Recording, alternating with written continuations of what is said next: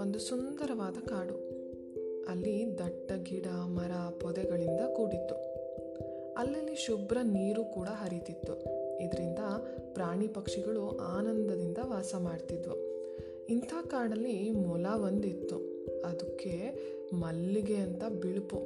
ಉದ್ದನೆ ಕಿವಿಗಳು. ಅದು ಅದು ಸೌಂದರ್ಯದ ಪ್ರತೀಕ ಅಂತ ಭಾವಿಸಿತ್ತು. ಅಲ್ಲದೆ ಬುದ್ಧಿವಂತಿಕೆಯಲ್ಲಿ ಅದಕ್ಕೆ ಸಮಾನರು ಯಾರೂ ಇಲ್ಲ ಅಂತ ಬೀಗ್ತಿತ್ತು ಇದರಿಂದ ಬೇರೆ ಪ್ರಾಣಿಗಳ ಜೊತೆ ದುರಹಂಕಾರದಿಂದ ವರ್ತಿಸ್ತಿತ್ತು. ಹೀಗಿರುವಾಗ ಒಂದು ದಿನ ಅದಕ್ಕೆ ತಿನ್ನೋದಕ್ಕೆ ಒಂದು ಕೆಂಪು ಕೆಂಪಾಗಿರೋ ಕ್ಯಾರೋಟ್ ಸಿಕ್ತು. ಹೊಟ್ಟೆ ತುಂಬ ತಿಂದ ಮೊಲ ಒಂದು ಮರದ ಕೆಳಗಡೆ ಆರಾಮಾಗಿ ಮಲ್ಕೊಳ್ತು. ಅಲ್ಲೇ ನಿದ್ದೆ ಹತ್ತಿದ ಮೊಲಕ್ಕೆ ಏನೇನೋ ಕನಸು. ಆಕಾಶದ ತುಣುಕೊಂದು ಜಾರಿ ಕೆಳಗೆ ಬಿದ್ದಿದ್ದ ಥರ ಕನ್ಸು ಕಾಣ್ತು.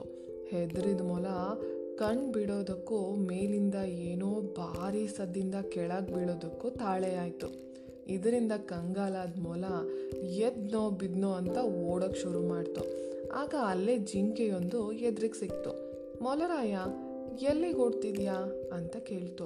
ಅರೆ ಆಕಾಶ ಕಳಚಿ ಬೀಳ್ತಿದೆಯಲ್ಲ, ನೀನು ಓಡು ಅಂತ ಓಡೋಕ್ಕೆ ಶುರು ಮಾಡ್ತು. ಬುದ್ಧಿವಂತ ಮೊಲನೇ ಹಾಗೆ ಹೇಳಿರುವಾಗ, ಪಾಪ ಬಡ ಜಿಂಕೆ ಹೆದರ್ಕೊಳ್ದೆ ಇರುತ್ತಾ?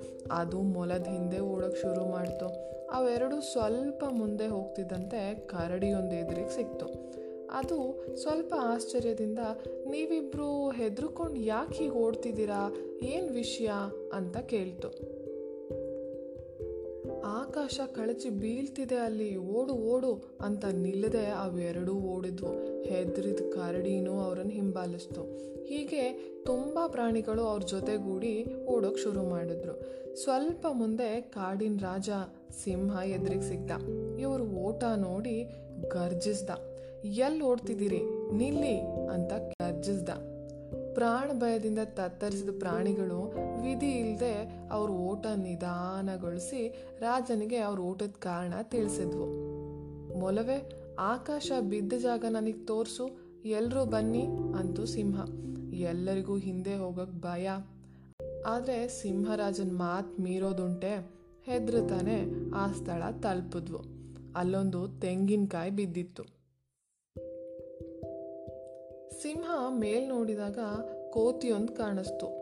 ಕೋತಿನ ಕೇಳ್ದ ಸಿಂಹ ತೆಂಗಿನಕಾಯಿ ಎಲ್ಲಿಂದ ಬಿತ್ತು ಅಂತ. ಅದಕ್ಕೆ ಕೋತಿ ತೆಂಗಿನಕಾಯಿ ಅದ್ರ ಕೈಯಿಂದ ಜಾರಿ ಕೆಳಗೆ ಬಿತ್ತು ಅಂತ ಹೇಳ್ತು. ನೋಡಿದ್ಯಾ ಮೊಲರಾಯ, ನಿನ್ನ ಆಕಾಶದ ತುಣುಕು ಬುದ್ಧಿವಂತ ಅಂತ ಬೀಗ್ತಿದ್ದೆ, ಇದೇನು ನಿನ್ನ ಬುದ್ಧಿವಂತಿಕೆ ಅಂತ ಜೋರಾಗಿ ಸಿಂಹರಾಜ ನಗಕ್ಕೆ ಶುರು ಮಾಡ್ದ. ಇದನ್ನ ನೋಡಿ ಬೇರೆ ಪ್ರಾಣಿಗಳು ಬಿದ್ದು ಬಿದ್ದು ನಕ್ಕದ್ವು ಅಪಮಾನದಿಂದ ಕೆಂಪಾದ ಮೊಲ ಆವತ್ತಿಂದ ಅದರ ಅಹಂಕಾರ ಬಿಟ್ಟು ಎಲ್ಲರ ಜೊತೆ ಉತ್ತಮ ರೀತಿಯಲ್ಲಿ ವರ್ತಿಸೋಕೆ ಶುರು ಮಾಡ್ದ.